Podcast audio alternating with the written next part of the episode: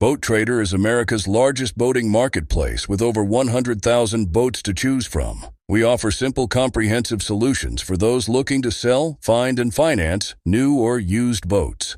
Visit boat trader dot com to get started. Boat Trader, America's largest boating marketplace, offering easy financing and over one hundred thousand boat listings to choose from. Sell, find, and finance new or used boats on America's largest boating marketplace. Visit boat trader dot com to get started.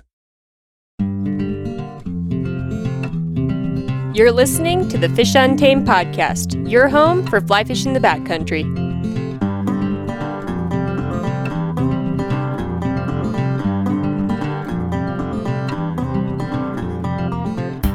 This is episode one oh seven with Tim Cammisa on fly tying tips, tools, and techniques.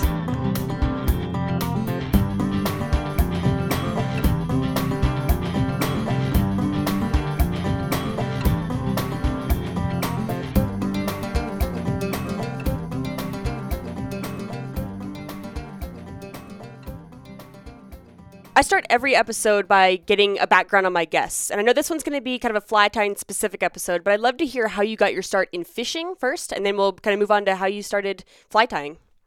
Oh, well, first of all, thanks for having me on here, Katie. It's definitely a pleasure uh, to be on Fish Untamed today. And to tell you about my start, I, I'm going to have to flip it on you, though, because my start is definitely unlike many others because I got into tying first. Okay. My father, he, you know, he loved to fish. He loved to take me fishing. And I was into it, you know, a little bit of bass, bluegill, and some trout. But I was the person that if it was the first day of trout and we had to be there, you know, at the crack of dawn, my dad would set me down somewhere. I'd start looking at the water and just start wandering, and my thoughts would drift away. And I was the kid that fell into the water. And my dad would have to drag me back up to the vehicle to get changed before he could even start fishing. So, so that was me. I just wasn't into it. And then around fourth grade, my parents signed me up for an after-school program for fly tying. I had no idea what fly tying was. I just remember showing up. There was a group of gentlemen. I'll, I, I don't want to say older, but they were very experienced gentlemen. They all had beards. They smoked like pipes. I mean, and they smelled like this funky glue. And I, I just was like, what is going on here? And I remember sitting down in the first couple sessions, we would tie stuff like deer hair patterns. And I just loved spinning deer hair and then taking the razor blade, just, you know, cutting it off and it just flying everywhere. And I was just completely enthralled by that whole process and, and just trying to figure out what was even going on because I didn't make that connection yet to fly fishing. I just knew I was tying flies. I was enjoying it. And then one session, my great uncle John showed up and, and, you know, I'm Catholic. He was my confirmation sponsor. You know, I knew him from kind of that realm outside of, you know, anything fly fishing. And I look at him and I'm like, Uncle John, what are you doing here? And and it turns out he was kind of known in my area in the fly fishing and fly tying community. He was a Catskill fly tyer, which meant he tied really classic patterns. And he kind of took me under his wing. And eventually from those tying classes, I started hanging out at his house, tying more flies. And then for Christmas that year, my parents bought me my first fly fishing combo kit. It was a seven foot, six inch fly rod, uh, maybe a five weight line. The line was complete junk. That's the only regret I have is that my everyone always told me it's not the line, it's you. No, it was the line. I can definitely and definitively say that. But it was just one of those things where I, I kind of progressed through to the point where I was taken fly fishing my first time uh, by my Uncle John and by Doc Bull, another one of the gentlemen that had taught that fly tying class. And it was just a great experience. I was on the water, fishing my own flies. You know, I didn't catch anything that first time, but I had a blast. Too much, apparently, though, because when, when we got back to the to the van, my uncle drove this Dodge Caravan. My, uh, I started to take my rod apart, and my uncle and Doc looked at me, and they were like, what are you doing? I'm like, well, I'm putting my stuff away. We're going home. And they were like, no, you are not. We watched you cast today, and you scared every fish in like a five-mile vicinity. So we're going to give you a casting lesson, and then you have to pass the test before we take you fly fishing again. So that was kind of like my introduction to, to fly tying and fly fishing, and I've just been, you know, what's the, the pun? I've been hooked ever since. So what changed? Was it the fact that you had gotten a, a taste of it through fly tying and realized that maybe this is something you're interested in through that? Or like what, what was different between the first time you went and just picking up rocks and falling in and the next time you come and you're like hooked instantly? That's a great question, Katie. I don't think I have an answer to that question because I knew, yeah, I like to hunt. You know, I'm from Western Pennsylvania and I like to hunt grouse and pheasants and white-tailed deer. So I love that aspect of kind of stalking my prey and, you know, just, I don't know, the excitement and the, the thrill of that experience. When it came to fishing, for some reason, I just wasn't, there was something that just wasn't grabbing me. And I'm not sure if it was because, I, you know, as a younger child, you're kind of expected to do more bobber fishing. And it was just kind of cast and wait. and I'm not into that for any aspect of my life. So I think that probably pay, played into it a little bit. But there was also this notion that, you know, you're tying these flies and then you're going to try to catch something on a fly that you tied yourself. That was really just kind of a challenge to me. And it was frustrating because, you know, as many of your listeners probably know, you know, a lot of the times you can say we're, we were going fishing. We're not going catching. I mean, we're truly going fishing, and you, you're trying your darndest to catch a fish. And in fly fishing, there's this, it's such a steep learning curve, especially for certain species in certain areas. And here I was, you know, this, you know, ten year old, eleven year old fishing on these delayed harvest areas in Pennsylvania, which means they get a ton of fishing pressure. Those fish see a ton of flies, and I'm just trying my best to like bump into one. Like that's really all it was. And that challenge really just, It, it pulled at me because everyone's telling me, you know, Tim, just fish a black woolly bugger and you're going to catch a lot of trout. I was like, I'm fishing the black woolly bugger. I'm not catching anything, but I really wanted to. And, and yeah. I think it was that, I don't know, that challenge that drove me back. Yeah, I will say there's, I find it more fun to not catch fish fly fishing than I do to not catch fish with a bobber. You know, like if I'm going to be doing one thing and not catching fish, at least I can be like active and uh, you know, try, trying to figure things out versus just watching a bobber and being like, okay, I'm I'm kind of bored with this. I agree completely. Yes. So where in Western Pennsylvania did you grow up? Because I'm also from Western Pennsylvania, and I'm curious if we oh, cool. grew up near each other. Oh, that would be wild. I grew up in Butler, Pennsylvania. Okay. So that was kind of my hometown, and now I live a little bit west of there. I live, I, I tell everyone Zelienople, but there's this little town called Harmony, and I live on the outskirts of Harmony. We have around ten acres here. How about you? I'm from Franklin, so not terribly far from Butler. No, I used to fish Oil Creek quite a bit. I don't want to, yep. you know, burn any spots here, but that was one of my favorite rivers growing up. Yep, I... I didn't fish there a lot, but I remember going there a couple times as a kid, and I think we caught, I remember catching like rock bass, maybe little smallies. I don't know if there's smallmouth in there. Um, I don't have a ton of great oh. memories from that time, but I, I know I didn't ha- catch trout at that point in my life, so that was, I, I missed out on that, unfortunately. Um, but were, were you, going back to the fly tying, were you like a crafty kid? Is that what drew you to fly tying, or was it something else? Like what, you know, were you doing other, other like hands-on crafts and this one just stuck? No. I mean, I'm, I was never into Legos or anything like that. I mean, as a child, I was definitely more athletic. That was something that drew me, you know, the competition, that that aspect. I like to play baseball and soccer when I was younger. Then I played football and just got into track and field and that type of stuff. So I love the notion of competition. But no, to answer your question, it, it's funny you say that because as a father, you know, I have a son who's seven and a daughter who's three. I'm always pushing the, them into more of these, I don't want to say crafty, but that type of stuff where you design and you build and, and you know, you evaluate and you kind of redesign. But as a child, I wasn't that way.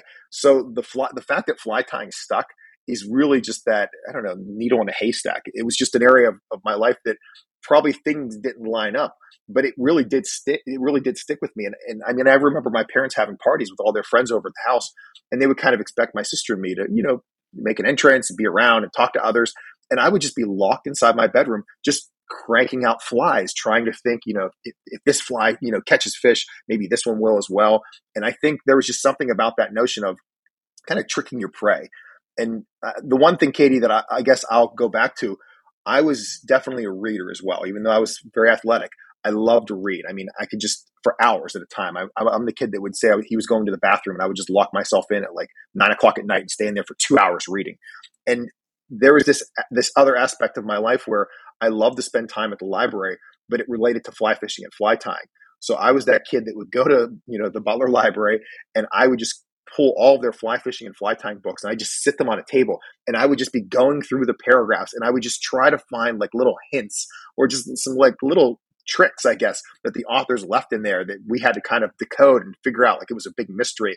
And I would read something about a certain shade of olive, and I was like, that's the key. I have to tie an olive woolly bugger, but I have to find it in this shade. So I would, you know, then call Cabela's and go to my local fly shop and try to find that, like that one thing that was going to be the the secret to catch all the fish. So I, I think there was also that that notion of mystery that was involved that, that kept me coming back. I think that's kind of a, a common thread uh, in like the fly fishing world is always looking for that one little secret. And I feel like I hear things all the time, like on other podcasts and stuff, where I hear a tip and I'm like, oh, that's it. Like, that's why I'm not catching fish on like whatever yeah. creek. And then I go out and I do it. And I'm like, no, it's just, I just suck here. I guess like it's, you know, this yeah, one little thing.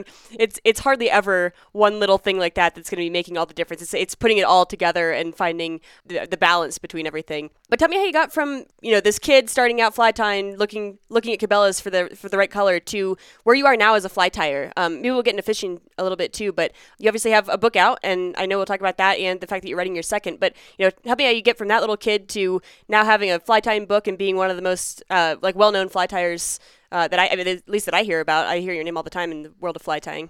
Yeah, well, thanks. It, I guess it's not too big of a leap to, to go from, you know, my ten-year-old self to where I am now. The kind of the, the in-between that happened uh, as I got closer to college, I decided, you know, I wanted to go to college. I wasn't quite sure of my major. I did a little bit of research, but every time I was fishing, and this is going to sound bad, my Uncle John would always say, everywhere we go, Tim, there's always dentists and teachers on the water. It's like, dentists and teachers, they must not work. And I kind of started like shuffling things. And I was like, well, I don't want to be a dentist, but I think I could be a teacher. I'm, I'm like, I'm really good at talking with others, communicating. Plus I'd have my summers off. So I'm going to go that route. So I did a little bit of job shadowing, you know, kind of like the experience. Went into teaching. I graduated from Clarion University, and right outside of school, I was really excited because I had my summers off, and that's that's a really big deal, especially as a twenty-year-old. Even though I didn't make any money at the time, but I kind of just pushed that aside. I mean, you know that going into education, and I realized that I had this opportunity in the summers to maybe become a fly fishing guide. So that was one of my desires. So I, I decided to you know just start poking around. Uh, I took a trip out to Montana, and I fell in love with, with Montana. You know, we fished the Missouri River, spent a month out there with one of my mentors, John Dunn. And when I returned from that river, like the very next week, I got a, a magazine in the mail. It was Fly Fisherman magazine. And on the cover was a picture of the Delaware River. And it had a question, or it posed a statement saying something along the lines of, is the Delaware River the Missouri of the East? And I'm like, well, I just fished the, the Missouri, so I better go check out this Delaware. So I made plans and started fishing the Delaware. Just fell in love with it. It was just an awesome fishery. And I would go to the fly shop, and you know, my friends and I would be talking with them, and we'd be talking about our fish for the day. And this one fly shop, was, they're like, you, you didn't catch that many fish. I'm like, yeah. I'm like, I, I caught a lot of fish. And they're like, well, they were big. I'm like, yeah, they were all over twenty inches, you know, eighteen to twenty-four inch range. And they were just kind of blown away that I was catching these numbers. So the owner was, he, he asked if he could go fishing with me the next day, because I don't think he believed me. And I was like, absolutely. And I just slayed fish that day. And he hired me on the spot to be a guide, and he wanted me to concentrate on emergers. So for a couple seasons, I guided on the West Branch and the main stem of the Delaware, occasionally the East Branch. But we basically, you know, I was the person that if we had clients who wanted to learn, kind of push themselves in fly fishing and focus on emergers, you know, I was going to be the guide that would be set up for that situation.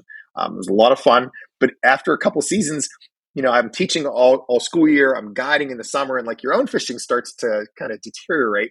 And I thought to myself, you know, I want to be the one that's being rowed around, not the one doing the rowing. So that's when I kind of shifted gears, and I, I wanted to figure out just a way that I could kind of nose into the fly fishing community. I didn't really have these any any grand thoughts at the time, Katie, because in my mind, and, and I, I, I'll say this to this day, anyone who knows me and who knows me as a tyer and as a fly fisher will always say, I'm a much better fly fisher than I'm, I am a tyer. I'm not saying my tying's bad, but it's just, I in my own circles, like people will like laugh at my flies, like, oh, these flies will never catch fish. So it's it's really funny is now that I am I have these books out and all these YouTube videos, because at the time it was like my tying was was above average. There's no doubt about it. But I in, in terms of my fishing ability, that was really what was outpacing my tying.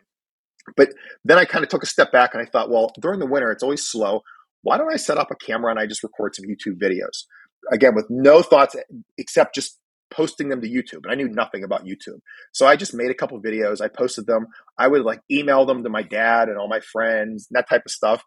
And really didn't think much of it until one day I got a notification and it was like, I have one hundred subscribers. And I didn't even know what a subscriber was. And I'm like, ooh, like this is kind of cool. So I started making more videos. And then, you know, next thing, like I started having sponsors, and it just kind of skyrocketed from there. So that was kind of that, that leap. It was putting my stuff on YouTube. And probably the, the, the biggest thing I'll tell for anyone who's listening, who, who who's kind of thinking about what they want to do, it's that I didn't give up, because there were so many instances where people would criticize me because maybe I would say something incorrectly and I just wouldn't catch myself. Or they would make fun of my fingernails if I didn't, you know, if I, if I hadn't manicured them prior to tying. I mean, there was just so many negative comments on YouTube, and that was almost a decade ago, that I'm sure it's even worse now. But you just have to kind of get over that. Just say you, you're putting your stuff out there, and it's going to resonate with some people, and it's not going to resonate with others. And fortunately, you know, I had pretty thick skin. I just kept, you know, kept grinding, kept putting videos out, and then one thing led to another. And you know, I don't want to say, poof, here I am, but kind of along that trajectory, uh, I started getting invitations to to tie at events such as the International Fly Tying Symposium and the Fly Fishing Show. And when you tie those events, you just get more exposure. So I started having clubs contact me because they wanted me to give, you know, presentations to, to their Trout Unlimited group or to their, you know, to their fly fishing club. So that was like a, another opportunity. And, and each opportunity just kind of built upon my experience level and just made me better at presenting, made me better at tying, made me better at fly fishing. And then along the way, I ran into an individual named Jay Nichols, and he's the publisher of, um, oh gosh, I'm going to blank on his, his publishing group. He's he's a publisher. He used to be an editor for Fly Fisherman magazine, and um, I knew that he was kind of an editor, and he worked with Stackpole Books. So you know, one thing led to another, and, and one day, you know, he sent me a message on Facebook, and it was, "Tim, do you know of anyone who could write a fly tying book?" And I got this little notification, Katie, and I'm like seeing this, and it was like really one of those like really kind of out of body experiences, because everything that happened along the way for me was always just, it was a big deal. Like a thousand subscribers was a big deal. Like a hundred thousand video views was a big deal. And now I'm at like four million video views. Like every little milestone like is very meaningful, even though I may not post about it on social media. Like it really is a big deal.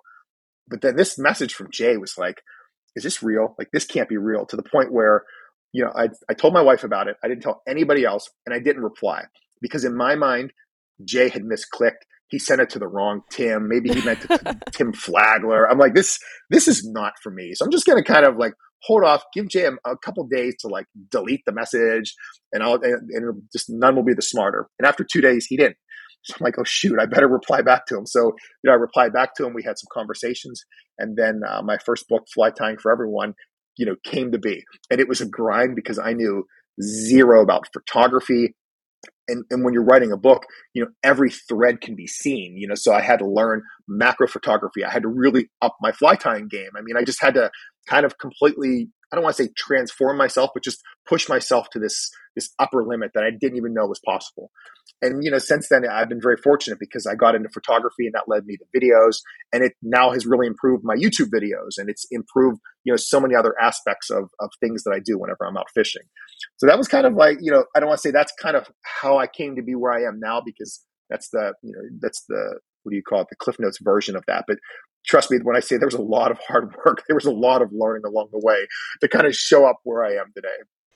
Yeah, I, I like that you have a combination of YouTube videos and the book, because fly tying is one of those things that I actually think, so YouTube videos are obviously really helpful because you can see the techniques in motion.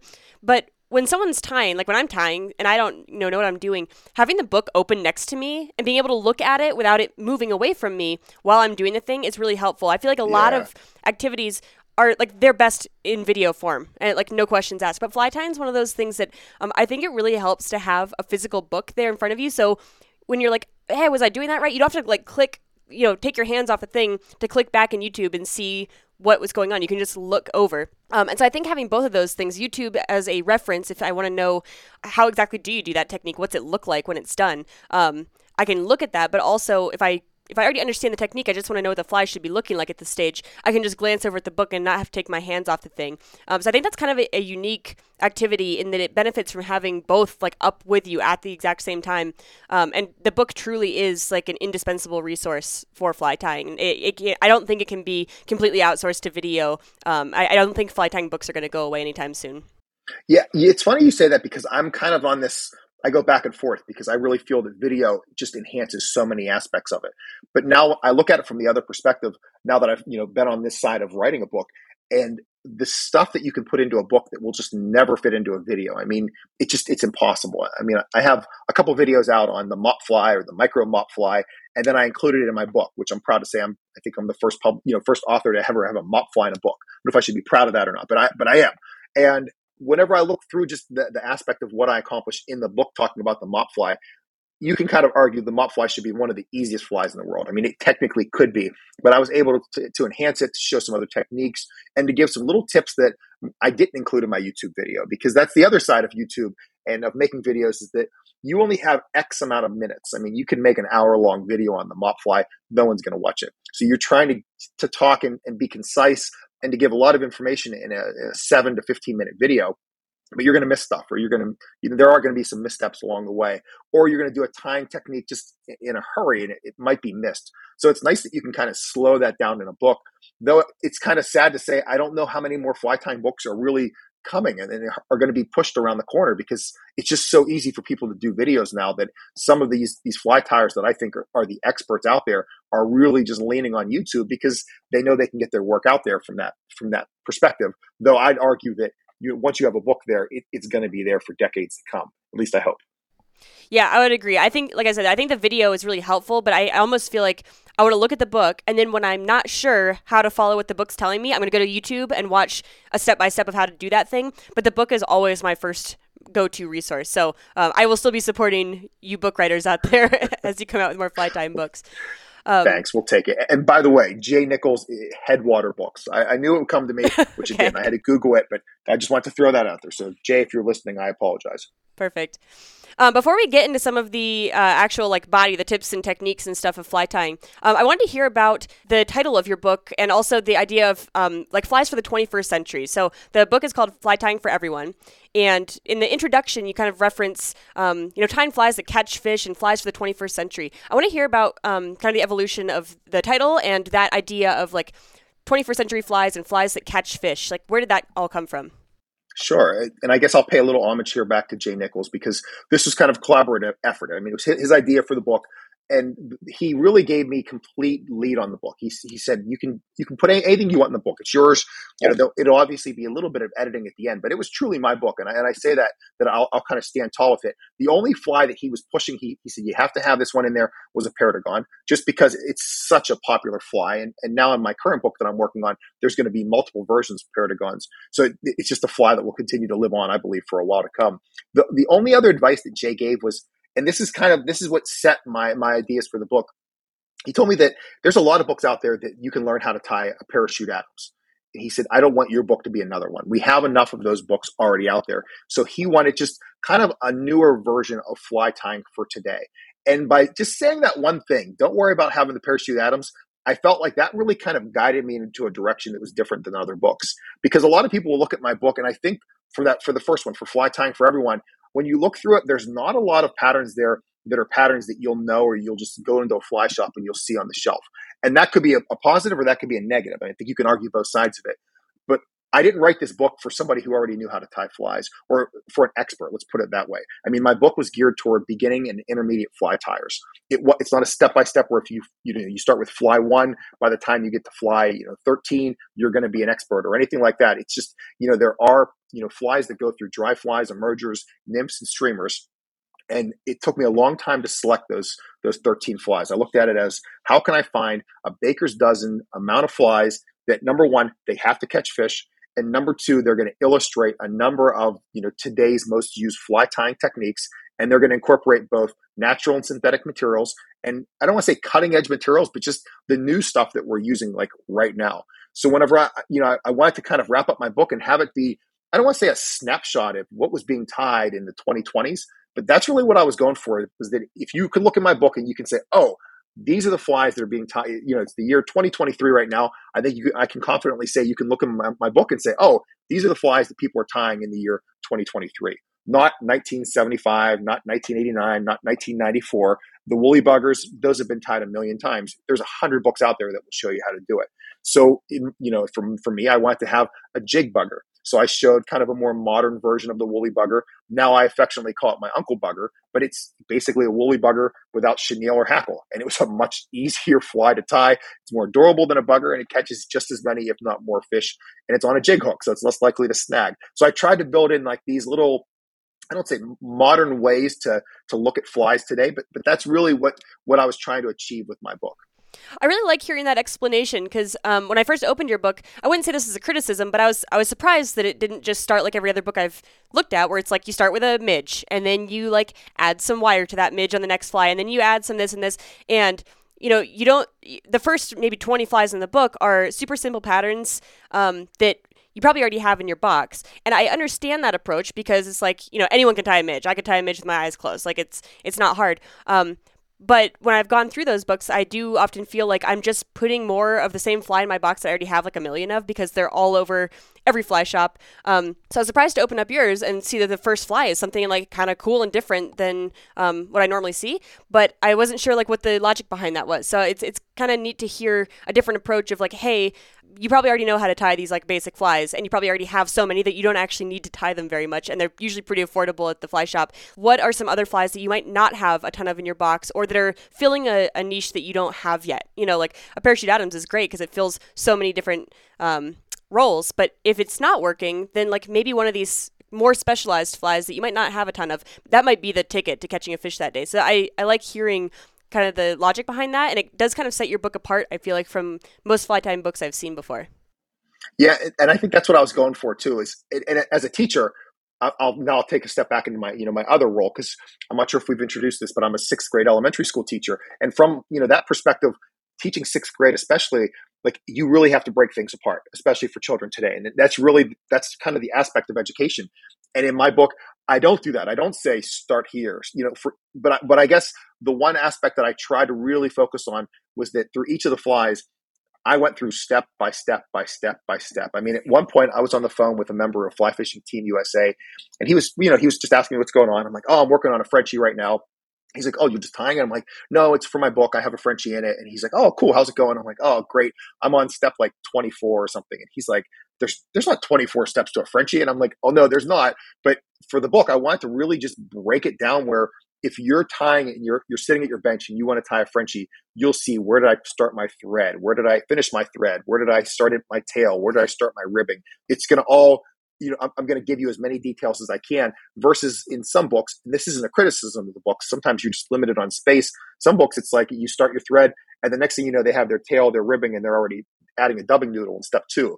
And you're, and for somebody who's experienced, it's easy to say, oh, I know how they got to that point. But for somebody, especially at the beginning level, they want to see, you know, where do I put my thread? And some people want to break it down into as, you know, fine of a segment as they can. So I think, you know, my book kind of gives that opportunity where, if you are more experienced, you're going to buzz through some of those pictures, though I try to put like little tying tips in each one of them as well. So I, I try to build, there's a lot of information in there, let's put it that way. And it took me a long time to kind of generate and, and get it all out. But now that it's out there, it was a blast. But, but then now the, the constructive part of this, as I'm working on my next project, I'm thinking like, oh, why didn't I do this in my first book? And why didn't I do this? And I, I look back and I'm like, man, that was so bad. I should have done this instead. But, you, you know, you're just learning along the way. And I'm just trying to make my next one, you know, better than the first. Well, as someone who's not uh, super great at fly tying, I can say that I appreciate the step-by-step, because I have seen um, flies before in other books where it's, I don't really understand exactly what they did to get from one picture to the next. And the description they have, I know, like it, it's, it's probably one of those things that's just really hard to explain. And so I can get that they're trying to do that, but I'm just not picking up on what exactly I'm supposed to do. And I think um, books like that are really great as references, because, you know, there's flies I know how to tie, but then um, if I haven't done it for a while, I kind of forget like, wait, what order or how far exactly down the hook do I go? And it's really nice to have that, those kind of quick ones as just a reference, like, oh yeah, okay, I see what I'm supposed to do there. Um, but when you're just tying a fly for the first time, I really need that, like step by step, like tell me exactly sure. where to put my thread. Um, so I really appreciate that. Um, moving into the the fly tying itself a little bit, Um, I want to kind of start at the beginning for somebody who uh, maybe has never tied flies before, or is kind of like me where I've I've had some experience, but I go through periods where I tie and I don't tie, and I feel like I'm kind of picking it back up again for the first time um, when I start again. Um, just kind of some of the basic tools. Like if someone's starting to get into fly tying for the first time, um, how would you have them approach? Like they're going to the fly shop, they're like, I'd like to get into fly tying. What are some of the basic things they should get? What are some of the basic things they should know how to do? Maybe we'll kind of go through this in a in a logical order, but I'll kind of let you take it away there with um, like tips for someone going in for the first time, trying to get what they need. Yeah, that's a great question, Katie, because, and I guess the, the tricky part is that some people I've noticed, they come in at different areas, and maybe they just buy certain things, they don't get a few others, and then they're kind of forced to figure it out along the way. Uh, let me first talk about my own, my entrance in. My Uncle John gave me a vise. So I had the vise taken care of, but I needed a bunch of the tools. And the easy way for me to get the tools, I'll go back to Cabela's, which I still have the phone number memorized. I called it so many times. It's one eight hundred two three seven four four four four. And I got this Cabela's, like this little wooden box that opened up. It had a screw-in vise, but it came with all the tools. What was nice about that is that it was reasonably priced. We're talking like forty dollars. But it had all of the basic tools like ready to go. It had a vise that was complete garbage, but I had one for my uncle. So that was kind of my my own entrance. And I tend to kind of gear people towards something along those lines.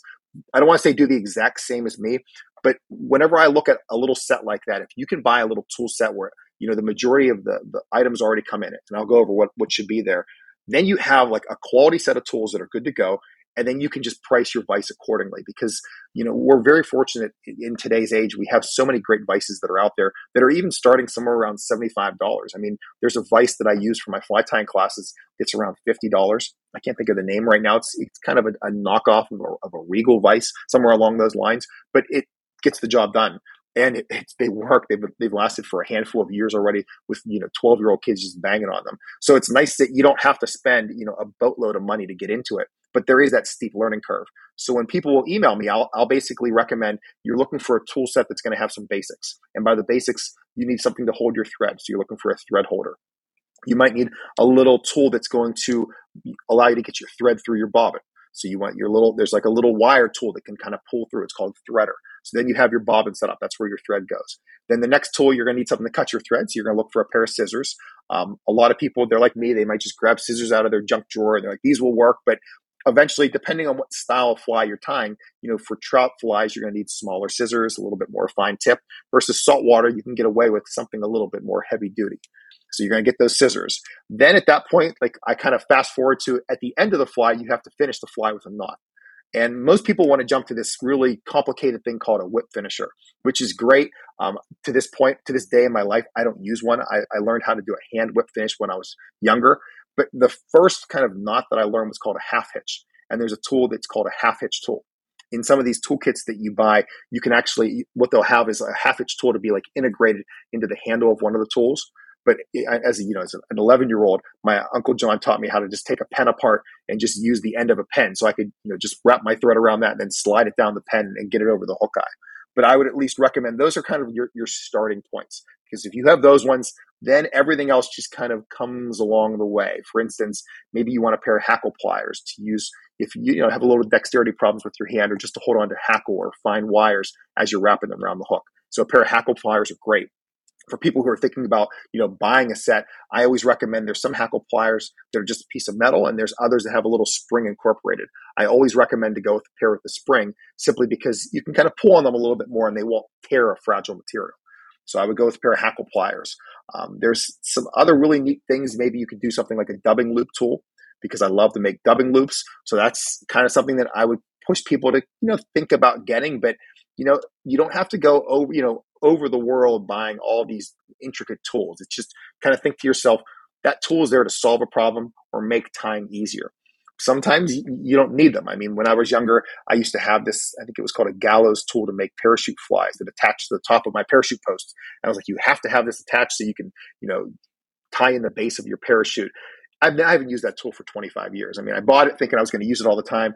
I used it just for the sake of using it, but I realized once I figured out a few of the techniques, it was much faster for me to just kind of speed it up on my own. So those are some of kind of the basic tools that I would recommend. Um, and, and I'll be honest, I get a lot of questions from companies out there that want me to put together tool sets, and they want me to kind of sell them with my name on it. I haven't done that yet, only because, going back to this, I don't think a lot of people want all these tools that are out there. I think people just, they buy along the way. So I'd love to tell people, go out and buy that little Cabela's kit, because I think that, that Cabela's kit will have pretty much everything that you'll need. Um, some other little tools that I can think of might include a bodkin. That would be basically a needle. I mean, you can make your own, but it's nice to kind of have that to poke poke up things on your fly, you know, make sure you have a clean eye. Uh, something else that I've I've really used a lot in my in my career is called like a little piece of Velcro. Um, there's a bunch of different names for this, but it's like a Velcro brush, and it's used to make the fly buggier. So I, you can make one with a popsicle stick and just glue a piece of Velcro on it. But there's a company called Stonefo that has their own little Velcro brush that works really well. If you're into, you know, using deer hair, or if you think about you're going to use a fly like an X caddis, an elk hair caddis, or spin deer hair, then you would use something called a hair stacker. That would be something else that you'd want to incorporate. Um, but along with, I think, the ones that I've already mentioned, I really think that that's going to be a nice little set for people to get started. Then we look at the aspect of the vice. And this is where, I mean, you can ask, my, my favorite line is you can ask fifteen different fly tiers what their favorite vice is, and you're going to get twenty different answers. It's just, there are so many different vices out there today. So, so my recommendation is basically pick a, pick a price. How much are you trying to spend? and then just try to do some research in that price range and figure out what the nicest one is around there. I mean, I'll tell people, you're always welcome to email me, give me your price range, tell me what style flies you're going to tie, and I'll tell you which one I think you should purchase. But, you know, you have to live with that decision, not me. But, you know, that's that's one of those things where I think starting at that seventy-five dollars price range and up, there are a heck of a lot of great vices out there. And then some people might say, gosh, I, I like the one hundred dollars vice, but this one that's two hundred dollars is so much better. And then my advice is, well, well, don't buy it yet. Maybe look on Facebook Marketplace, because, you know, in the pandemic, a lot of people got into fly tying and, and they did it and they enjoyed it, and that, they've kind of moved on to other stuff. So I'm starting to see more and more, you know, quality used fly fishing and fly tying things kind of popping up in places like Marketplace. Fishing like a local isn't just about catching fish. It's about connecting with the environment and the people who call it home. It's about hearing the stories and traditions that have been passed down for generations and sharing unforgettable moments with the people you meet along the way. Fishing like a local is having an experience that stays with you forever. And with Fishing Booker, you can experience it too, no matter where you are. Discover your next adventure on Fishing Booker. This upcoming concert season will be all about the boots, and Tecovas is your stop for the best in Western style. Tecovas has seasonal and limited edition offerings this spring and summer, including men's and women's boots, apparel, hats, bags, and more. All Tecovas boots are made by hand in a time-honored tradition with timeless styles that are always on trend. And Tecovas has first wear comfort with little to no break-in period. It's hard to find this level of comfort paired with this level of style. Stop by your local Tecovas store, have a complimentary drink or two, that's W C B style, and shop new styles. The smell of fresh leather and friendly staff are at your service. Many stores even have leather custom branding to make your boots truly personalized, and with regular live music and events, there's no in-store experience like it. If you can't make it into a store, just visit tecovas dot com, that's T E C O V A S dot com. They offer free shipping on all boots, as well as free returns and exchanges, and ship right to your door. Go to tecovas dot com and find your new favorite pair of boots today. What are some things that you look for in a good vice? Like if, you, if you're trying to choose one for the first time, what are some features that a vice might have that might benefit somebody tying a certain style of fly? Yeah, sure. I'm looking for only a couple. I mean, number one, it's got to hold a hook securely. That's, that's what a vice is for. Um, I said that in my first book. If it can't hold a hook, get rid of it. And that little, I'm not going to bash Cabela's, but that little Cabela's vice in the little wooden kit, it did not hold small hooks securely. It held larger hooks, but not small hooks. So for me, I'm I'm looking for one that, that has the ability to hold, you know, down to a size twenty-two up to a saltwater style hook securely. And, and there's not a lot that can do that in that range. So sometimes you may just have to say to yourself, I'm only going to focus on trout flies with this vice, or I'm only going to focus on saltwater flies, and buy that vice accordingly. I look I look for one that will also offer the ability to be something we call a rotary vice, where you can kind of swivel it around and it can spin at a three hundred sixty degrees. Um, and that allows you to see both sides of the fly. Now, I'm also looking at this as I'm, I tend to be pretty critical of my flies, but as a tire, you tend to only look at one side of your fly, depending on if you're a right-handed or left-handed tire. And, uh, you know, I was just in Alaska last week, and they had a couple of vices set up at this lodge where we stayed. And we were tying, and, and I was kind of showing my buddy Rob a couple little tips about fly tying, and he wanted to tie a fly because he hasn't tied one for a few years. So we, we tied this fly, which he caught a gorgeous king salmon on, you know, right after the, the very next day on that fly. But as he tied it, he finished it. I'm like, all right, great. And here's kind of some things to focus on. He's like, what do you mean this looks awesome? I'm like, well, we'll look at the other side of the fly. And he spun it around. He's like, oh my gosh, this side looks terrible. I didn't see this along the way. So it's nice if you have a vice that you can kind of rotate and spin, so you can you can see both sides of it and, and see exactly what's going on with the fly. So those are kind of the two biggies. Then at that point, being that I like to tie a lot of trout flies, I look at a fly that gives me, or I look at a vice that gives me a lot of clearance around the hook. So I look for a really fine set of jaws. That's what I tend to go for. I mean, there's a lot of vices that, that get a lot of acclaim, but whenever you look at their jaws, and that's the point that holds on to the hook, they're really, I don't want to say fat jaws, but that's what they look like to me. And they just take up so much space, and it's a little bit more difficult to maneuver around them. So whenever you look at the set of, like, for instance, the vice that I used in my book, my first one, those jaws are, are a set of jaws that I believe are probably the best in fly tying today. And they're just so fine, yet they can really still clamp down and, and hold a hook of small proportions pretty, pretty secure. So I think if, if I'm kind of, to kind of wrap it up, those are the three things. It's got to hold a, you know, a range of hooks secure. I want that ability to rotate, which some people want a, a vise to rotate because they can kind of speed up the process. And that's, that's a whole other discussion. And then third, I want to have just a lot of space to maneuver around my hook. Now, what I find to be a harder um, problem, I guess, than choosing tools is choosing materials, because the thing about tools is that there's kind of a limited number. I mean, you can just keep buying stuff to solve every little niche situation, but for the most part, like there's, I would say, you know, five to ten tools that get most jobs done. But what frustrates me in, is when I open up a book and every fly calls for a specific, you know, recipe of things. And half of them I don't have because I bought the previous fly's recipe of things. And now this one calls for this color, this type of thread, uh, this type of hook, this. T- and it, it feels like I'll like I can never have a complete set of materials because every fly calls for this very specific stuff. Um, so I kind of want to hear how you would go about um, kind of planning for your first set of materials, like what you would go about buying. My my technique has kind of been, I start a fly and I get everything I need for that. And then when I get to a new fly, I will go buy that stuff. And so I assume that eventually I will kind of have all the stuff I need. But at the end of the day, there's like a bottomless number of flies and they're all going to call for a specific recipe. So how do you yeah. handle, you know, materials for a newbie? You know, they, they want to tie a handful of basic flies, but every book tells them a different recipe. Every book tells them a different set of stuff. How would you handle that as a newbie who does not have unlimited money and time to go buy materials? All right. Well, let's, let's get a couple things out of the way. For starters, I'm guilty of that. I'm somebody that will, I will give everything specifically as to what I'm using. Doesn't matter if it's a video or a book. And that's different than a lot of other fly tires, because there are some, there's some very prominent tires and fly fishers that will just give general. They'll just say for hook, dry fly hook.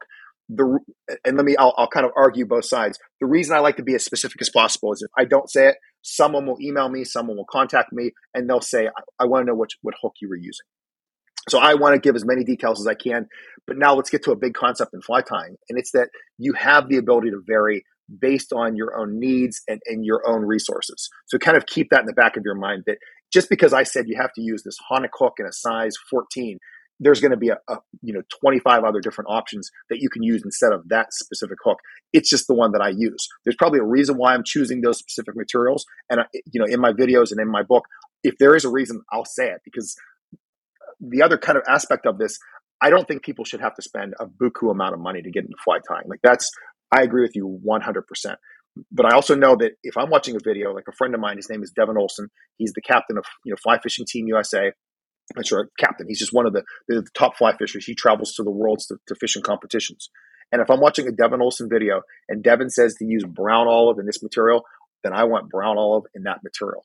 And I know it doesn't matter, Katie. And I'll tell you right now, it doesn't matter because you could use brown or olive in about six other materials. But if I'm using that specific one that Devin told me to use, I have more confidence in the fly. And if I have more confidence in the fly, I'm going to fish it with more confidence and I'm going to catch more fish on it. So I will kind of, I want to preface everything I'm saying with that understanding too. Now to answer your question, we got all that stuff out of the way. And to answer your question, you're taking the right approach to this, and you're taking a very similar approach to, to the one that I took. And this is kind of the approach that I, I, I take with you know, all beginner fly tires. And even those who are intermediate, we're talking my father-in-law, a friend of mine just the other day called and, and wanted this, this same advice to this question. And it's really simple, especially if the person already fly fishes, because if they already fly fish, then it's perfect. I can just say to them, what are your top fly, five flies that you use on a regular basis that you lose as well? And it's really simple. I mean, for the most part, it's going to be a pheasant tail, maybe a hare's ear or a waltz worm. You know, maybe they're going to go with a woolly bugger or a mop fly. Maybe they're going to talk about another streamer or this one dry fly, maybe the X caddis that they use all the time. Doesn't matter where they're fishing. That's the fly they throw. So my recommendation is just start with your, your three to five most used flies. Find recipes for those that make sense and buy just those materials specifically for those flies in those sizes and just start there. And once you have that base collection, you know you're going to be using those materials ninety percent of the time. I mean, even, you know, right now I have rooms full of fly tying materials, that stuff I'll never use in ten lifetimes. And I still tie, you know, my base, and I travel around the world, so I don't have just a base five flies, but I have around a base twenty flies that, depending on what I'm fishing for, these are my twenty go-to flies. Like these are the flies that I need. And I'm constantly cycling through those materials. Like those are the ones I need the most often. And then all these other ones are just kind of those extras. So your approach is definitely it. I can tell you whenever I first got into fly tying, you know, again, I was a little kid. I was broke. I didn't have any cash. I would um, kind of do the same thing where I would buy all the materials I needed, but then I was also the kid that would go into a fly shop and I would find their bargain bins and I would just go through the bargain bin, everything that was sixty percent off, and I would look for random things in there and I would buy that stuff as well. And it's funny now because as an adult, I'm looking through my materials all the time, looking for stuff to, you know, for new creations. And every now and then I'll come across some of that bargain bin material because I still will buy it to this day. And it will just be so off the wall and such like an ugly color. And I'll be like, oh my gosh, like that's the ugliest green I've ever seen. I have to use that for a Frenchie. I'm, that's going on. That's the thorax right there. And w- what's kind of now it's, it's, it's difficult, and I'll kind of morph this question, is that now I'm tying some flies with that material that people will have, they'll never be able to buy it in their life. Like you'll never be able to find some of these materials that I'm using, which is why I can't talk about them. Because it kind of stinks because now I'm like, oh, I have this fly that this is awesome, Katie, you should check this out. And you'll be like, oh, where do I get this stuff for it? I'm like, you, you can't. You're, yeah. Unless you find it on eBay that somebody listed that's twenty years old, you're not. So I think your approach to it is definitely a sound one. So start with those flies that you fish the most often and, and go from there. And if it's somebody who's listening who has never fished before, then you have to at least say to yourself, what do I want to fish for? Is it trout? Is it bass? Is it striped bass? And call a local fly shop, you know, phone a friend, go to a Facebook group, you know, try to find a local Trout Unlimited, find people who are fishing that waterway, and then just, you know, start probing, not just one person, but, you know, five or six people and just ask them, what are the three flies you use? And uh, eventually you're going to find some consistency among those three flies. And then you just buy materials for those three flies. And then you you have a choice as a fly tire. You can start to say, I'm going to just start to buy a little bit of everything because I want to, you know, I just want to experiment in fly tying. Or you can just take that more that fly fishing approach and just say, I'm just going to buy as I needed for more and more flies that I want to add to my fly box. This might be a bit of a difficult question to answer, um, but how do you know when you can replace a material? Uh, I'll give an example. Um, if I am just, let's say I'm just tying something super simple, like a, a black midge, I could obviously tie that midge in the specific black thread that was called for in the recipe, or I could tie it in like a slightly different shade or, a, you know, slightly different, um, like texture. And I, I look at the fly and I'm like, this is obviously close enough to work. Whereas something like C D C has very specific properties that you couldn't just replace it with any old material and assume it's going to behave the same way because, you know, that's that's chosen for that specific reason. So I know that um, there's been kind of a push of encouraging people to, like, you don't have to follow things exactly as written. You can re- you can make replacements as needed if you have something similar. How do you know when a material is something that you can replace with something else, or if it's something that really matters to that fly and, like, you really need to get that material if you want to tie that fly properly? Well, I think you answered the question when you were asking it. I think it really comes down to understanding the understanding why each piece of that that material is there. And maybe that's something that a lot of books can explain better than videos, because as I go through a fly, like in, in my book, there's a fly called the Condor Parachute, um, the Condor Emerger, I should say. Terrible name for it, by the way. And in that fly, though, there's a bunch of different things that people may not have at their disposal. Like, for instance, for the tail of that fly, it's not a tail. It's a piece of Antron. It's a trailing shuck. Uh, if I was making a video, I would just be able to tie on a piece of Antron and just say, this represents a trailing shuck and move on. But in the book, I was at least able to acknowledge, like, this is a trailing shuck. It's meant to imitate the nymphal skin that got pushed back. Um, it's very translucent. It's going to also catch a fish, the fish's attention. It could act as a hot spot. So in that case, you can look at that and say, I may not have Antron, but now I'm realizing it's it's supposed to meant it's meant to imitate a nymph that got like crumpled up and pushed away. I don't have Antron. What else do I have that could imitate a nymph that got pushed away? Or what do I have that could act as a hot spot at the tail? So I think it's understanding what each of those material, why they're there in the first place, and then saying to yourself, the, the number one, are they important? Like, in my mind, yes, they are. Like, I wouldn't put something on a fly unless it needed to be there, because that's a waste of time. It's a waste of resources. It's a waste of materials. It, like, there's no re- like if, if I if I'm tying, like right now, I have a fly in my vise. Like, I'm looking for something. I just found it. I'm looking for like a certain resin to put on it. Like, I'm not going to waste time looking and putting this resin on unless I think it should be on there. So now, when it, you go back to that aspect of like for C D C. You have to say to yourself, like, why did somebody put C D C on this fly? Was the C D C on there because it's a fly that's going to be going subsurface? And if it's subsurface, that means C D C is just going to be moving. So then you would say to yourself, I'm looking for something that's going to have some movement to it. So what has some movement to it? Maybe I can find another little hackle. I can find a piece of marabou, just something that will impart some movement. Or if it's a dry fly and that C D C is meant to float it, you're like, all right, well, this C D C is meant to float it. Um, why did they put C D C on here versus deer hair? And you, and you kind of have to, that's the puzzle part of this, where it's like, and we're just going through C D C, but for instance, like C D C, it's a very delicate material. So it lands really gentle. It has a little bit of movement when it's on the surface, versus deer hair is very stiff, very rigid, but it floats really high. So it's a little bit easier to see. So you tend to go deer hair in faster moving water, C D C in slower moving water. So then you might say to yourself, well, I don't have C D C, but I, I want something that will land a little gentle. Maybe I'll do a parachute fly instead of caddis, instead of, you know, a deer hair pattern instead. So I think it's really understanding the properties and trying to get into the mind of that fly tying designer to say, why did this person incorporate this material? And if they did, what what material do I have that I, that will kind of accomplish that same goal that I can get away with in a similar color and a similar size? Sure. And I guess the the nice thing about it is if you make a change, like say you're new and you don't really understand why a fly was tied the way it was tied, if you make a change, um, it's not to say that it won't catch a fish, you know, just because you made like a an inappropriate change. Let's say, like, let's say you replace C D C with something that just does not behave at all like C D C. Um, But maybe now it sinks a little bit in the water, and now it's kind of imitating a merger by accident, and now you catch a fish because of that. Like, if you tie a fly wrong, I think it's easy to be like, well, this pheasant tail looks like crap. But that doesn't mean that the fish won't eat it. Like, maybe it looks like something else now that you didn't intend yeah. for it to. Um, so that's, like, the one nice thing is that you can mess up pretty badly, and trout will often still be forgiving in those situations. Absolutely. No, you're right. I, I, the one person I love to give credit to is my wife, Heather, because when we met, she loved the outdoors. She wasn't into fishing. I used to take take her brook trout fishing with like bamboo fly rods, and we would just dap the water. And she was like, "This this isn't real fly fishing, Tam." And I'm like, "Yes, this is real fly fishing." But then eventually, she wanted to learn how to fly fish, and she did. But she's really good about, you know, she, she knows I can, I'm going to select a fly, I'm going to tell her where to cast it, and she's going to catch a fish.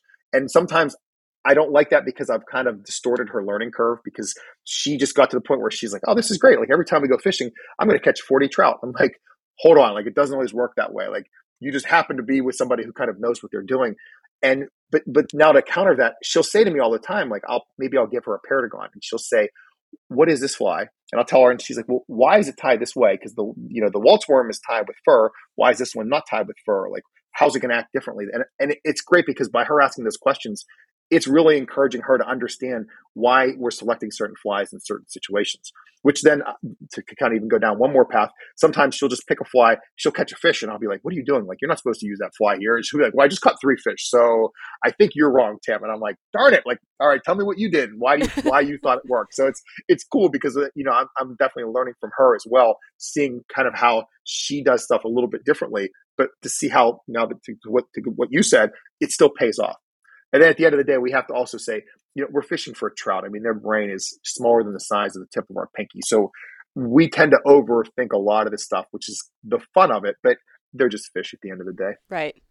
And in a, in a similar vein, um, I want to hear your thoughts about adjusting flies themselves, not just the material, but um, what made me think of this is one of the flies in your book, the Beach Body Stone.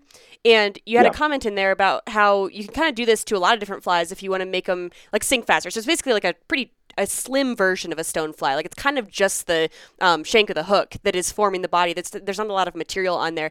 And you mentioned that this can be done to a lot of different flies to get them to sink faster. So, you know, someone who's new and maybe is tying flies by the recipe, they're mimicking the flies that they get at the fly shop and have in their box, but maybe they want to make an adjustment to to make the fly behave a little bit differently.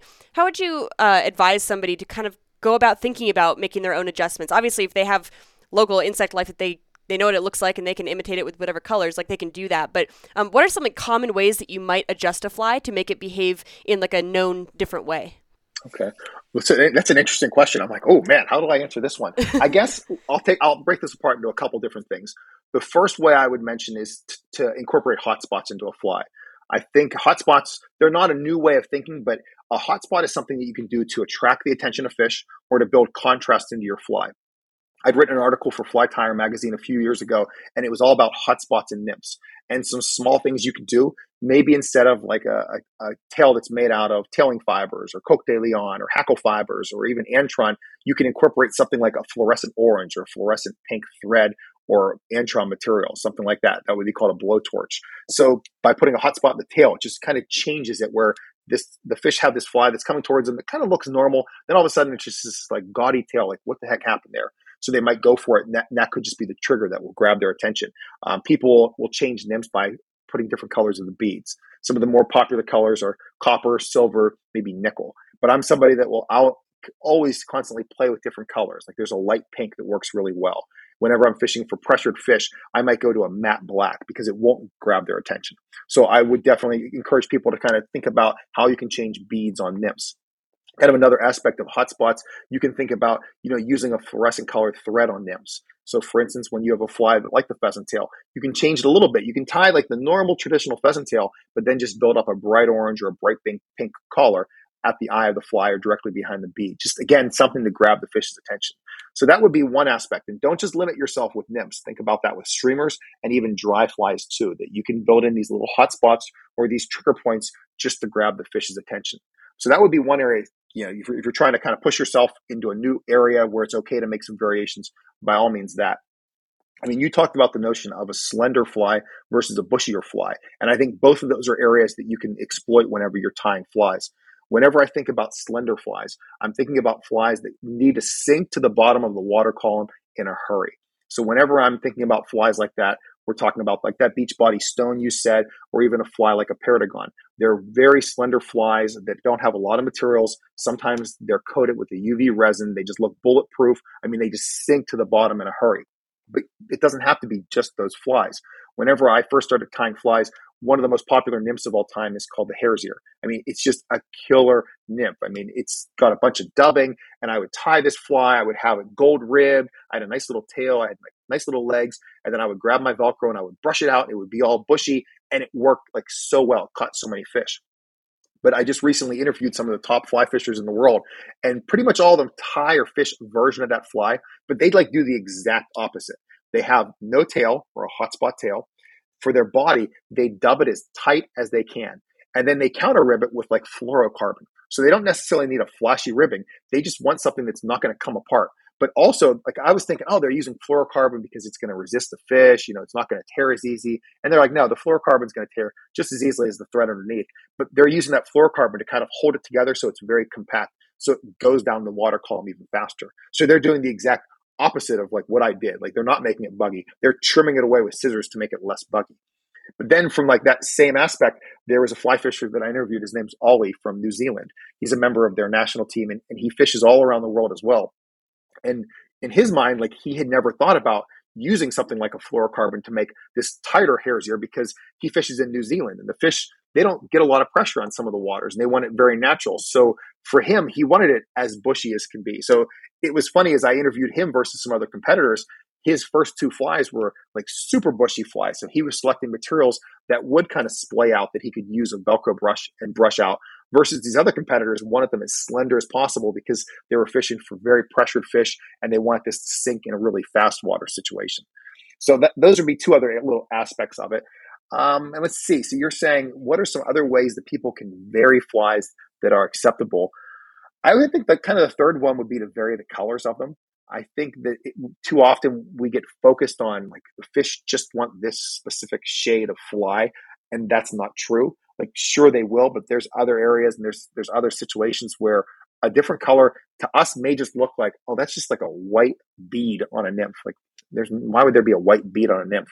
But if you're fishing in a lake and you have a fly with a white bead, that could imitate a midge as it's making its emergence because that white bead could be a gas bubble or it could be the white gills of certain midges. So we have to kind of also understand that we don't necessarily have to match the hatch one hundred percent, but there are still some things that we can incorporate in our flies that we may not even know why the fish are, you know, they're focusing on that, but they are focusing on that. So so don't hesitate to try different things and, and try out some different colors, but then still know it's it's good to have your base patterns kind of at your disposal.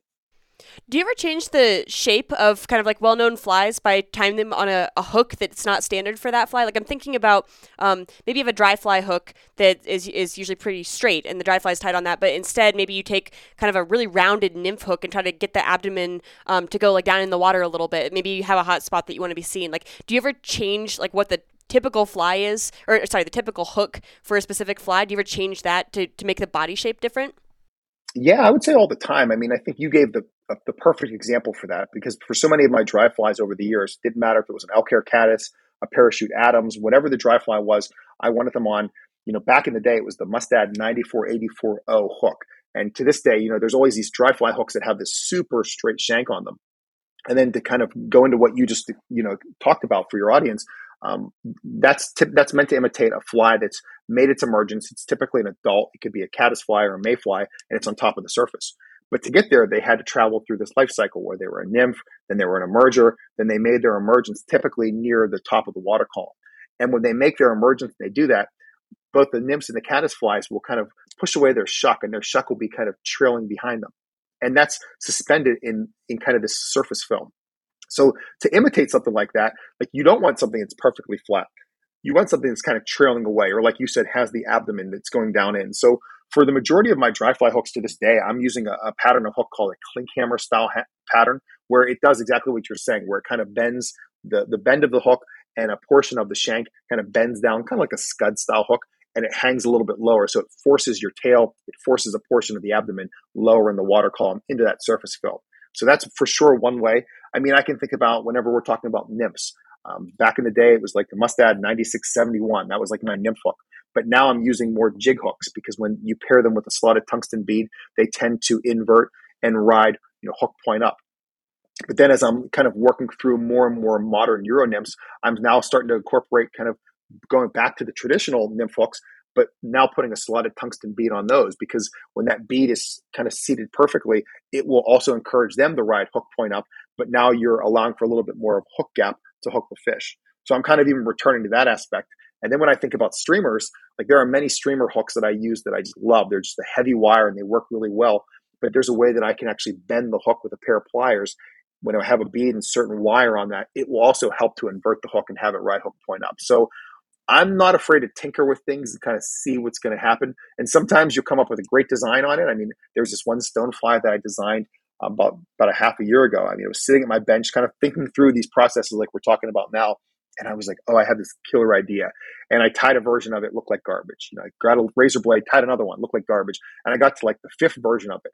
And I'm like, oh my gosh, I've never seen anything like this. It looked killer. It had like instant bin appeal. I'm like, this is like the next big fly. I went out and I fished it for three days. I caught nothing on it. So I'm like, all right, it's not the next big fly. Let's let's go back to the drawing board and, and try to figure out a few more things. So do you do you still get a lot of joy out of like just tinkering? Is that kind of where the stage you're in right now, where you know you're experienced enough that just playing around with things and making tweaks is is kind of like where you like to focus, or are you still solidly in just like tying flies that you know and love? Right now, um, that's a, that's almost like a loaded question. I don't think I'm in either either one of those stages. Okay. I want to be in the tinkering stage. Let me I'll preface it with that's where I want to be. I love the notion of designing flies, creating more patterns to kind of solve problems on the water. That's where I want to be. But because of kind of the way my, you know, my, where where I am in life right now, you know, I'm I have a couple children, I'm married, I have a day job, and then this fly fishing takes up a heck of a lot of time on the side. But I'm also working on a fly tying book right now. So that doesn't allow, like that's like when right before this call started, I was downstairs and I was practicing one of the flies that I'm like the first fly that will be featured in that book. So I'm going through and just practicing that because, you know, no matter you, you just, you want to know, you want to know all the steps. I want to know, I want to think my way through it before I actually sit down and start taking pictures of that fly. And I take a bunch of trips, you know, I'm traveling to Iceland next week. I just got back from Alaska. So I always tie my flies for those trips. So I'm constantly just tying for, for that as well. My wife doesn't tie, but she fly fishes. So you can kind of guess where she gets her flies from. So I'm also trying to kind of keep our boxes filled as well. So I, that's why I'd li- I'd li- I want to be in that tinkering phase, but I'm still in the portion where it's very, I guess if you'll say utilitarian, that's kind of where I am right now, where I'm, I, I'm trying to accomplish whatever that current goal is. So I'm, I'm praying someday, maybe in forty or fifty years, I'm going to get to to that tinkering area. Yeah, tinkering sounds like a bit of a luxury place to be. Like your boxes are full, your books are written, you've got time to to play. One th- one last thing I wanted to ask you about before we kind of like wrap up and um, maybe talk about your next book, depending on how much you're allowed to say, uh, is one thing you wanted to cover was mistakes that beginners make. Um, and I'm sure I've made all of them, but I can't think of what they are. So I would love to hear from you. What are the common mistakes that you see new tires making? Yeah, we all do. No, and I still make those mistakes. Trust me. Uh, there's a ton of mistakes that I see mis- make, beginners make. And sometimes they're not bad, but sometimes they can affect the fishing too. And those are the ones I, I like to concentrate on. Um, number one, the biggest mistake that I see is that, especially when you start to finish a number of flies, so many people crowd the eye of their hook.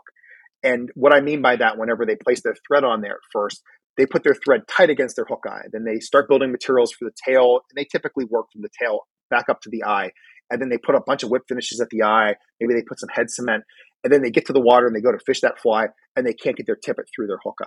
So my first kind of piece of advice that I give to, to beginners, stay away from your hook eye. Just just pretend that it's you, you're not allowed to tie within three wraps of your hook eye. That way, whenever you do finish it, you'll have you know a nice segment of metal to tie your whip finish onto, so you know that you'll be able to get your tippet in there, because there's nothing more frustrating than getting into the river during a hatch especially, and you can't fish because you, you just can't get that tippet through that fly you want to use, and you have to grab it back up. So that's number one. Um, number two, putting dubbing onto a dubbing noodle onto your thread. Um, I see so many people use what I would call just way too much dubbing. That's just one of the big no-nos of fly tying, is that, you know, there's kind of this rule. Whenever you grab a pinch of dubbing, cut it in half and then cut it in, cut it in half again. That's probably about as much dubbing as you'll need, because number, I mean, a, a pack of dubbing should last you years, depending on how many flies you're tying out of that. And it, they last me a heck of a long time because I'm just using these tiny pinches of dubbing. It doesn't matter if it's nymphs or dry flies. You know, really less is more when it comes to dubbing. The other aspect that kind of relates to that is that I see people build up dubbing, but they go down the bend of their hook. And there's some, some emerger patterns that I tie that I start to go down the bend, like that condor in my text, that you start to go down to the bend of the hook. And I always tell people, I kind of tie down the bend until it gets to the point where I'm uncomfortable. Then maybe I make one more wrap and that's it. But if you start to go down that bend of the hook, even halfway down the bend, what will start to happen is that you'll close the gap. And then when you hook fish, they won't fully be, that hook won't fully be seated, and sometimes they'll get off because of that. So make sure that when you're tying, you, you don't go too far down that bend of the hook. That bend is there to kind of grab onto a, a fish and hold it in place whenever you're keeping everything nice and tight. So that would be number three. Um, and then number four, this is going to be a tricky one, because as a fly tyer, you know, you're trying to tie flies both aesthetically pleasing to you, and then there's, they're meant to catch fish. The one thing that I, I have noticed is that people, especially in the United States, tend to fly tie sizes that are a little bit too large. And I get it, because you're tying flies. Maybe you want to tie a really large fly because it's easier to see. It's just a, maybe a little bit easier to work with some of those materials. But if, if you're saying to yourself, gosh, I want to start tying a bunch of nymphs, everyone tells me to tie size fourteen. Then I'm going to tell you, go down one size to a size sixteen. And then just tie them a little bit skinnier, tie them with less materials, because then they'll sink faster if they're nymphs. The, the, that's kind of the one area that, as I'm working on my new project and I'm interviewing all these competitors from around the world, the size of the nymphs that they're fishing in the waters that I fish are so much smaller than mine. And it's been a really big takeaway for me as well. And now as I start to watch others tie and I'm looking, I'm like, oh gosh, like you're going to, are you going to catch a fish on a size twelve dry fly? Absolutely, especially under certain conditions.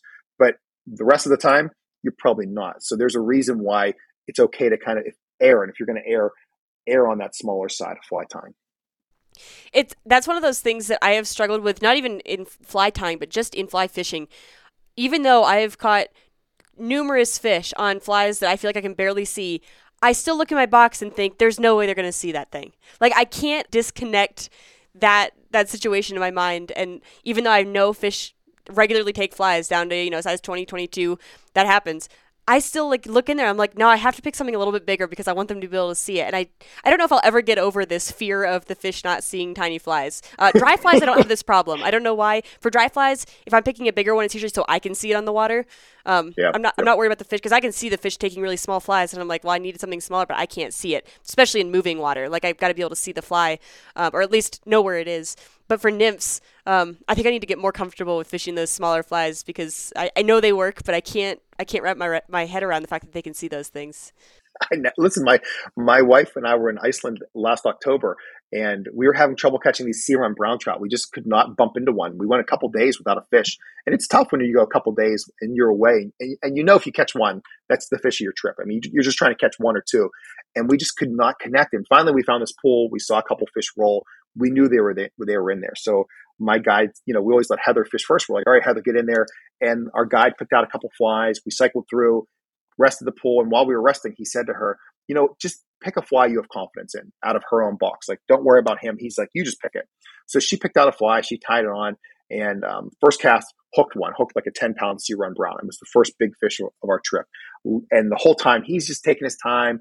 And he has the net ready, and, and his name is Arnie. And I'm like, Arnie, I think we should speed this up. He's like, oh, we don't have to rush it. I'm like, no, I mean, it, she's fishing a pretty small fly. He's like, no, it's not a problem. It's not a problem.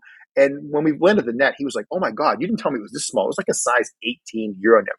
And he was like, Heather, why did you pick this fly? And she's like, well, you told me pick a fly I have confidence in. Like, that's what I fished in Pennsylvania. So I figured, why not fish in Iceland? And at first he was like, like kind of floored. But then he's like, but wait a second, like this fish ate that fly. So sure enough, like the next day we went to another pool and, you know, I was up and he's like, Tim, what are you fishing? I'm like, oh, we're going sixteenths and eighteens today. Like we're not fishing size eights anymore. And we caught like six sea run browns in a row on like tiny Euro nymphs. And he was just like, I would have never believed it if I hadn't seen it with my own eyes. But it's just, it goes back to illustrate they're, they're fish. Like they have to eat. In that case, who knows what that sea run saw that, that fly as, but it saw it as something. That's just crazy. It's it's crazy to me that something that large thinks it's worth it. And I guess you, it probably needs to come fairly close to it for it to think it's worth it. It's probably not going to like dart across the pool to go get a fly that small. It's going to burn more calories than it gains in that case. But um, it does go to show you that if that thing comes right by its face and all it has to do is open its mouth, then that's, you know, half a free calorie. So absolutely. It, it'll take it. Absolutely. Well, I just want to wrap up with, um, are you able to say anything about your next book? I know some authors are able to talk at great lengths um, about their upcoming books, and some people are really tight-lipped. So um, what are you able to share about your upcoming book? That's a good question. I, I never know what I can share. I'm not, I won't give away everything, but okay. It just is that um, it's a book about Euro nymphs. It's a fly tying book. Um, it's going to incorporate a lot of fly fishing as well, because that's, I'm obviously passionate about that aspect of it. I've never wanted to just have a book on fly tying and not talk about how you fish the patterns too. And the kind of the premise to the book is that I've been interviewing a bunch of the top competitors from around the world. I've, I've contacted a bunch of them because I'm already friends with a handful, and it's opened up a bunch of doors where they've connected me with others.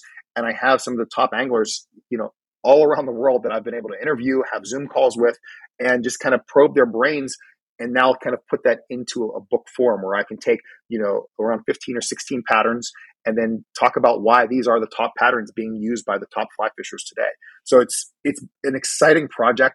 Uh, it's a lot of work. It's about ten times more work than my first book, because it, the first book was just me. It was like very simple. Like I can just, these are my the flies I want to pick, the materials I want to pick, and it's just, this is all me. And in this book, I started with the premise that like, here's the flies I'm going to be tying, and I'm just going to build in quotes. But then once you start interviewing these people and you start to see these common themes that start to run, like I was talking about with smaller nymphs, I start to see these new themes. And I'm like, oh shoot, like that fly's cut, this fly's cut. And it's just, it's been constantly like, I don't want to say juggling, it's not that, but I've just been constantly revising and, and adding more things. And now the book's really starting to take, take shape. Um, you know, we're, we're recording this in summer of twenty twenty-three, but I'm at the point now where I have a lot of the introductory stuff selected and written. I have most, of the, I have all the flies selected now. I'm just going through and, and doing kind of final ties of each one of them and ordering any final materials that I need. And then to, to kind of, you know, appease some of your questions that you asked earlier, I'm only sticking with materials that I think can be found on a pretty worldwide basis, because I don't want to get some niche material that people are going to say like, Tim, you're telling me this is a top fly to use today, and I can't even find this material. Like, come on, you're killing me. And I'm I'm also listing some of the variations if you don't have that, because that's that's that piece of fly tying that I think is really unique, is that I can tell them this is the fly to tie, and it's not just a pattern. This is not a pattern book, but these are patterns that I'm having. But I also want to share, here's a variation of each one to either enhance the fly or to take it a different direction. So that's kind of the the approach I'm taking. My fly is due January first, so if all of your listeners would cross their fingers and kind of keep me in their thoughts that I get this one done on time. That was going to be my next question, is assuming you don't uh, just go fishing too much, uh, when when will the book be out? So it looks like early next year, all things going well. Yeah, I think we're shooting for a fall twenty twenty-four release. That's what okay. We're going for. And when it comes out, where can people find it? Where can people find your first book if they want to um, find Fly Tying for Everyone? Gosh, I mean, it, that's it's sold on a bunch of different vendors, Amazon, Barnes and Noble, Target, all that fun stuff. But I would say, you know, I would at least direct people to check out my website, which is trout and feather dot com, because if you buy the book through me, you know, I autograph all the, all the copies of it. So I would at least recommend you do that so you can get an autographed edition of the book. Perfect. And is there anywhere else that people can find you if they want to check out your YouTube channel or shoot you a message or anything like that? Where can people find you online? Besides your yeah, website. Besides the website. Yeah, besides the website, which there's contact and all that fun stuff there. But I would say probably the two resources that I would direct people to. Number one, find me on YouTube. You can type in youtube dot com, and you can either search for Tim Cammisa or maybe Trout and Feather. It should come up either way. Um, you'll see I have a, a boatload of fly tying videos, and I have a bunch of fly fishing ones as well. And then if they want to follow me on Instagram, it's the same thing. They can search for Tim Cammisa or for Trout and Feather, and I'll come up either way. And you're more than welcome to shoot me a D M there or email me through my website. Perfect. Well, Tim, I had a great time talking to you. Um, looking forward to getting back into fly tying now that my life has like settled down just a little bit.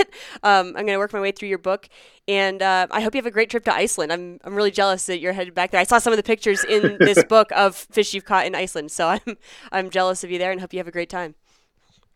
Thanks, Katie. There's a reason I host trips there. It's just a blast. And by the way, congratulations on your recent marriage. You know, I definitely you. wish you many, many years of bliss. And also, thanks for all you do for fly fishing and fly time with this podcast.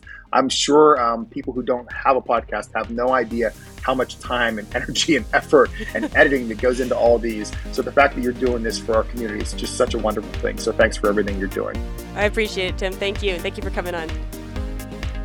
All right, that's a wrap. Uh, thank you all for listening. If you want to find all the other episodes as well as show notes, you can find those on fish untamed dot com. Um, you'll also find a contact link there if you want to reach out to me. And you can also find me on Instagram at fishuntamed. Uh, if you want to support the show, you can give it a follow on Apple Podcasts or your favorite podcasting app. And if you'd like to leave a review, it would be greatly appreciated. Uh, but otherwise, thank you all again for listening. I'll be back here in two weeks with another episode. Take care, everybody.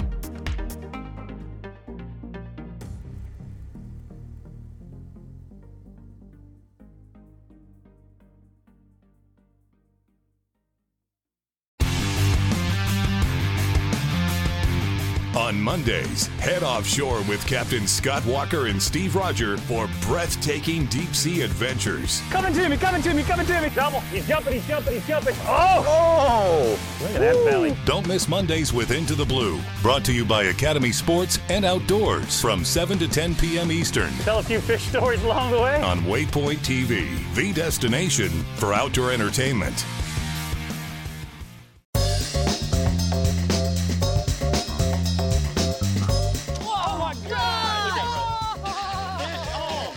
Once in a while, it's fun to go like just full-blown redneck on these fish. This is like high-tech cane pole fishing right here. From the white sandy beaches to the crystal blue waters, enjoy the best fishing Panama City Beach has to offer during Chasing the Sun. Sundays at nine thirty a.m. Eastern on Waypoint T V, the destination for outdoor entertainment.